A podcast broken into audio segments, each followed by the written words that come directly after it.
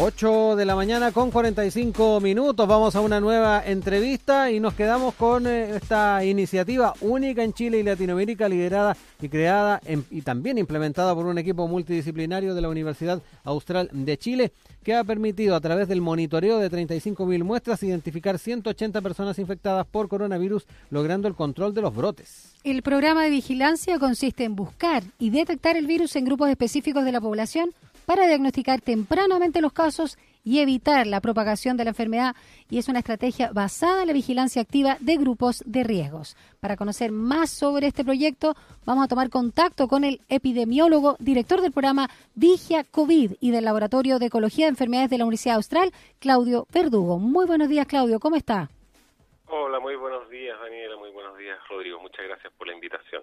Muy buenos días, gracias por eh, estar con nosotros esta mañana y bueno, es importante ir conociendo un poco más de detalles respecto a este, este proyecto y lo primero, a saber en qué se diferencia al tradicional testeo de exámenes PCR eh, que ha sido tal vez lo más conocido por la opinión pública. Efectivamente, eh, cabe destacar que esto también es un examen de PCR. Lo único, la única diferencia es que esto se realiza a través de una eh, la herramienta básicamente eh, es a través de una QPCR, pero con una matriz distinta. La matriz, es decir, la muestra biológica, en vez de ser un hisopado nasofaringio, es a través de una saliva. Este sutil cambio eh, marca muchas diferencias, grandes diferencias a la hora de establecer un programa preventivo o un programa repetido en el tiempo. Ya sabemos que el hisopado nasofaringio también eh, es molestoso, eh, genera daño en la mucosa y por lo tanto el uso de la saliva eh, nos genera una facilidad para poder llegar a grandes grupos de personas y que generalmente no cumplen con los requisitos o los criterios de inclusión para ser muestreados. Es decir, no son sintomáticos, por ejemplo, o no son contactos estrechos. Son personas que, las personas que quieren ir a, a, los trabajos o quieren estar dentro de un grupo, que quieran eh, eh, realizar actividades que sean de manera presencial eh, y que por lo tanto merecen estar siendo testeados eh, constantemente, por lo tanto semanalmente. Esto está como...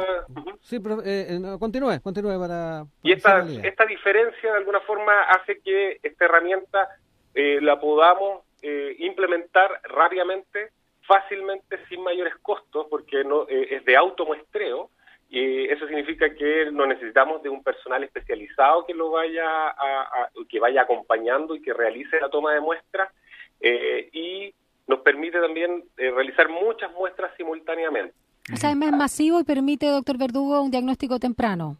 Exactamente. Entonces la idea de esto es que una vez que las muestras además son tomadas, nosotros en el laboratorio, además trabajamos en estos formatos de pooling o de grupos, de testeo en grupo. Y esto hace que nos facilite mucho el análisis y nos agiliza el análisis y la entrega de estos resultados. Diariamente, por ejemplo, en nuestro laboratorio, que en, la, en, en, Valdivia, estamos realizando 1.000, 1.200 muestras diarias y los resultados pueden estar en 24 horas de disponible. Y eso hace que eh, puedan estar muchas personas estar siendo testeadas constantemente. Yo creo que no solamente es la herramienta, sino que es la estrategia que nosotros queremos utilizar esta herramienta.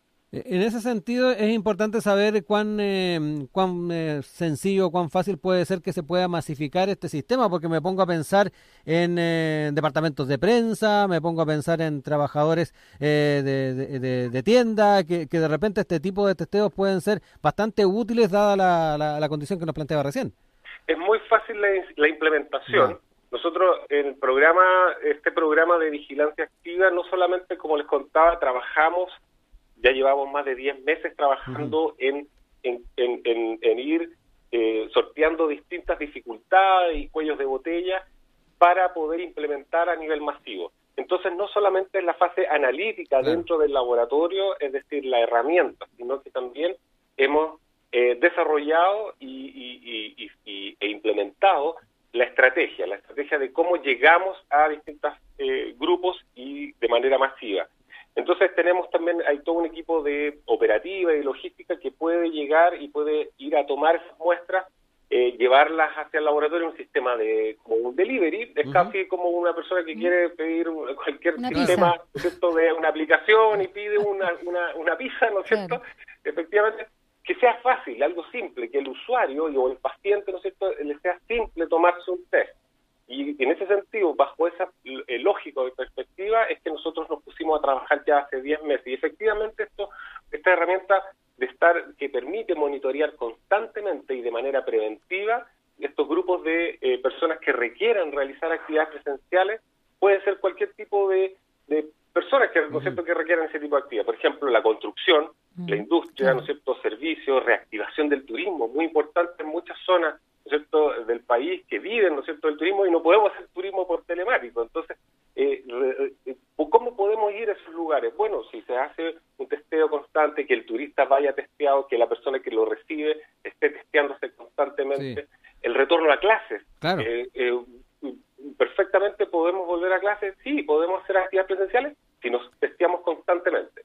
Si yo estoy testeándome semanalmente y, yo, y el grupo en el cual yo estoy inserto eh, y me estoy desenvolviendo todo el día, también está testeado, no eh, en la búsqueda, ¿no es cierto?, de la persona infectada, asintomática, sino que también genera un bienestar en el grupo, el saber que el otro, ¿no es cierto?, la otra persona, es, también está testeada y está negativa, y eso genera un buen un buen eh, buen ambiente laboral, mejor trabajo, menos dudas, ¿no es cierto?, con respecto a la seguridad grupo.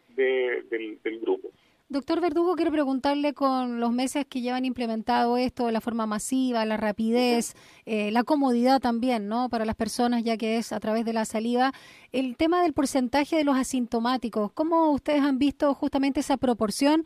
Porque claro, muchas personas jóvenes, aunque no principalmente o no de forma exclusiva, eh, se sienten muy cómodos y se mueven a diestra y siniestra eh, porque no presentan síntomas. ¿Ustedes qué, porcentaje de la población testeada han, visto que tienen COVID-19 pero no presentan ningún, ninguna dolencia y ningún síntoma por lo mismo?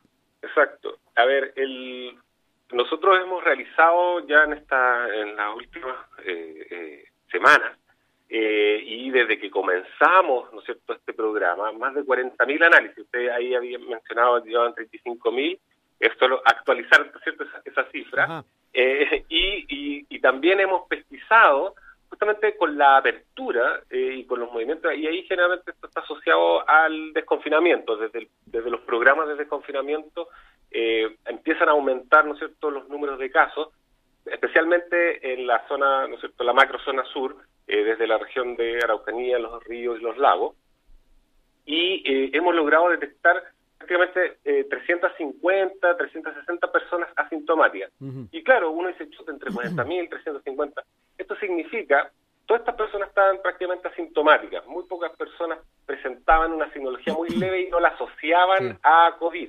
Entonces, estaban realizando sus actividades de manera normal, cotidiana, eh, eh, estableciendo, ¿no es cierto?, eh, conversaciones o relaciones con, con sus colegas o con su, familia de manera normal. Eh, y se toman el test y saben que estaban infectados. Y esto quiere decir que estos 350 entre 40.000, quiere decir que estamos detectando un asintomático por cada 120 personas testeadas. Entonces, eh, si uno lo ve desde ese punto de vista, es bastante más frecuente mm. ¿okay? Eh, encontrar ¿no personas eh, infectadas que, eh, que, uno, que, lo que uno se, puede imaginar. Y de esa manera, no solamente estamos detectando a estas personas, y, bueno, esto se notifica a salud, salud comienza todo el programa de testeo, trazabilidad y aislamiento, y estas personas son aisladas, y de esa manera ayudamos, ¿no es cierto?, a detener potenciales brotes de manera mucho más temprana. Otras, de otra manera, tendríamos que haber esperado que a esas 120 personas, o 300, ¿no es cierto?, 350 personas, eh, el, eh, haber esperado que presenten la signología clínica, ¿okay? Eh, que se haga el test y que le llegue el resultado y de ahí recién aislarla, y es decir, cuatro días después, y por lo tanto toda la cantidad de contagios y contactos que tuvo durante esos cuatro días esa persona. Sí. Doctor, em, me quedé un poco pensando en las posibilidades que se abren con eh, este, este programa de vigilancia. eh, hablaba de las clases. Eh, ¿Ha habido algún tipo de feedback con los ministerios, con salud, con educación, tomando en cuenta las posibilidades que se abren eh, y tomando en cuenta de que además el, Ministerio de Educación está en la idea de, poder implementar tal vez parcialmente clases presenciales en marzo? No sé cómo si, han tenido algún tipo de diálogo o de feedback. Sí, en ese sentido nosotros lo que estamos es prácticamente viviendo el el día a día, eh, hay prácticamente tenemos múltiples requerimientos y necesidades, ¿no es cierto?, en la región o en la macrozona.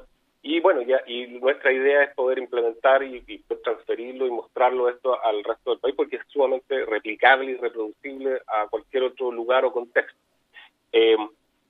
Eh, y en ese sentido, eh, ir viviendo, ¿no es cierto?, el día a día, las necesidades, ¿no es cierto?, del, del, día a día, eh, eh, vemos que el retorno a clase es el próximo, ¿no es cierto?, eh, eh grupo al cual debemos, ¿no es cierto?, enfocarnos como para poder implementarlo. Y en ese sentido estamos, hemos presentado, hemos mostrado esto a Serenías, ¿no es cierto?, y veamos que ojalá que, ¿no es cierto?, ya también a particulares, colegios, ¿no es cierto?, u otro tipo de establecimientos públicos y privados, ofreciéndolo, ¿no es cierto?, como para poder implementarlo en su en su en, su en su estudiante y en su eh, funcionario y profesora. El, y en, el, en los otros grupos, generalmente nosotros estamos siempre con muchas eh, construcciones, ¿no es cierto?, em, o industrias de alimento, industrias que no pueden parar, ¿no es cierto?, que son eh, prácticamente actividades esenciales y que requieren estar funcionando, ¿no es cierto?, y no pueden parar. Eh, apoyamos también a feriantes, estamos en los feriantes, estamos apoyando a los choferes colectiveros, eh, a locomoción pública, estamos apoyando a bomberos, ¿no es cierto?, a personal de salud municipal. Entonces, todos esos grupos también requieren, digamos, de estar testeándose constantemente y monitoreándose y a medida que aparezca una persona ¿no es infectada, ¿no cierto? poder retirarla y aislarla rápidamente. El EAMS, ¿no es cierto? Todos los adultos mayores, centros de diálisis. Eh, y bueno, en ese sentido hemos trabajado mucho con seremías de salud, seremías de ciencia y con, porque somos parte de la universidad, ¿no es cierto? Entonces somos un laboratorio académico, de alguna forma, mm. que hemos retransformado y redirigido todos estos esfuerzos, ¿no es cierto?, en apoyar y dar nuestro, ¿no es cierto?, eh, eh, apoyo a, la comunidad, eh, volcando todo nuestro laboratorio y toda nuestra expertise, hacia, hacia esta, esta, esta misión, ¿no es cierto?, y objetivo.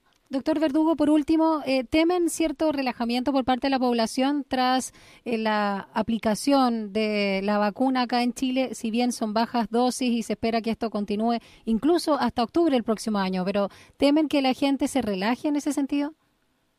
Sí, eh, es una, es una comunicacionalmente pasamos a la etapa de la vacuna, ¿no es cierto? Y eso puede generar expectativa, obviamente genera expectativa en las personas relajar estas medidas sanitarias de, y, de bioseguridad. Eh, y ya sabemos que esta vacuna viene en camino, que esta solución viene en camino, pero que este camino, perdón, esta solución, digamos, no va a ser inmediata, sino que va a llegar de acá a seis meses, siete meses más. Entonces, de manera masiva, ¿no es cierto?, a que llegue efectivamente a todas las personas, a, millones de dosis, etcétera. Entonces, y en ese sentido nosotros tenemos que esperar esta vacuna. Y por eso creemos que estos, estos programas de vigilancia eh, y utilizando esta herramienta y esta, esta herramienta bajo esta estrategia, ¿no es cierto?, de, detección preventiva eh, e ir monitoreando personas que no cumplen con los criterios, ¿no es cierto?, y que yo, por ejemplo, necesito, eh, en vez de tomar un salvoconducto o tomar, ¿no es cierto?, o, realizar muchos otros tipos de, papeleo, yo necesito en realidad un PCR negativo para, mover, para, moverme. ¿A su juicio debería ser obligatoria o voluntaria la vacuna, doctor? La vacuna eh, es obligatoria, o sea, eh, creo que, somos un, país que em, vemos que las, eh, las, condiciones, ¿no es cierto?, para controlar, ¿no es el movimiento de las personas también es, complejo, es difícil, em, pero también tenemos, somos una, culturalmente, eh, no, sabemos, no, no, creo que estamos dispuestos a perder tantas libertades ¿no es cierto? individuales como para poder aplicar estas medidas. Y en ese sentido otros países, ¿no es cierto? más eh, de la cultura oriental han logrado ¿no es cierto? controlar esta enfermedad justamente porque son capaces de, ¿no es cierto? de, un poco entregar sus libertades personales en bien de un bien mayor, común, ¿no es cierto? Y en ese sentido eh, fueron eh, también mucho más severos, ¿no es cierto?, en casos de que alguien no estaba cumpliendo cuarentena o alguien se estaba movilizando o alguien estaba enfermo eh, movilizando o desplazando. Entonces, en aquí, o más que nada en la cultura más occidental, no estamos tan dispuestos a perder ese grado de libertad como para poder tener, digamos, esa, esa, ese objetivo, ese bien Entonces, obligar una vacuna, que es lo ideal, digamos, y, cumplir, ¿no sé, un alto porcentaje, ¿no sé, más del, del 75% de la población inmunizada, eh, es, el objetivo. Eh, y en ese sentido, yo creo que la vacuna eh, va a venir, digamos, y viene con esa expectativa, y creo que todas las personas también van a participar de, de este procedimiento porque quieren también salir de esta etapa de cuarentena. Sí. Doctor, eh, queremos agradecer este tiempo con nosotros. Claudio Verdugo, epidemiólogo, director del, Laboratorio de Ecología de Enfermedades de la Universidad Austral. Muchas gracias, que tengan muy buena semana. Chao. Muchas gracias a ustedes. Que tengan buena semana. Gracias.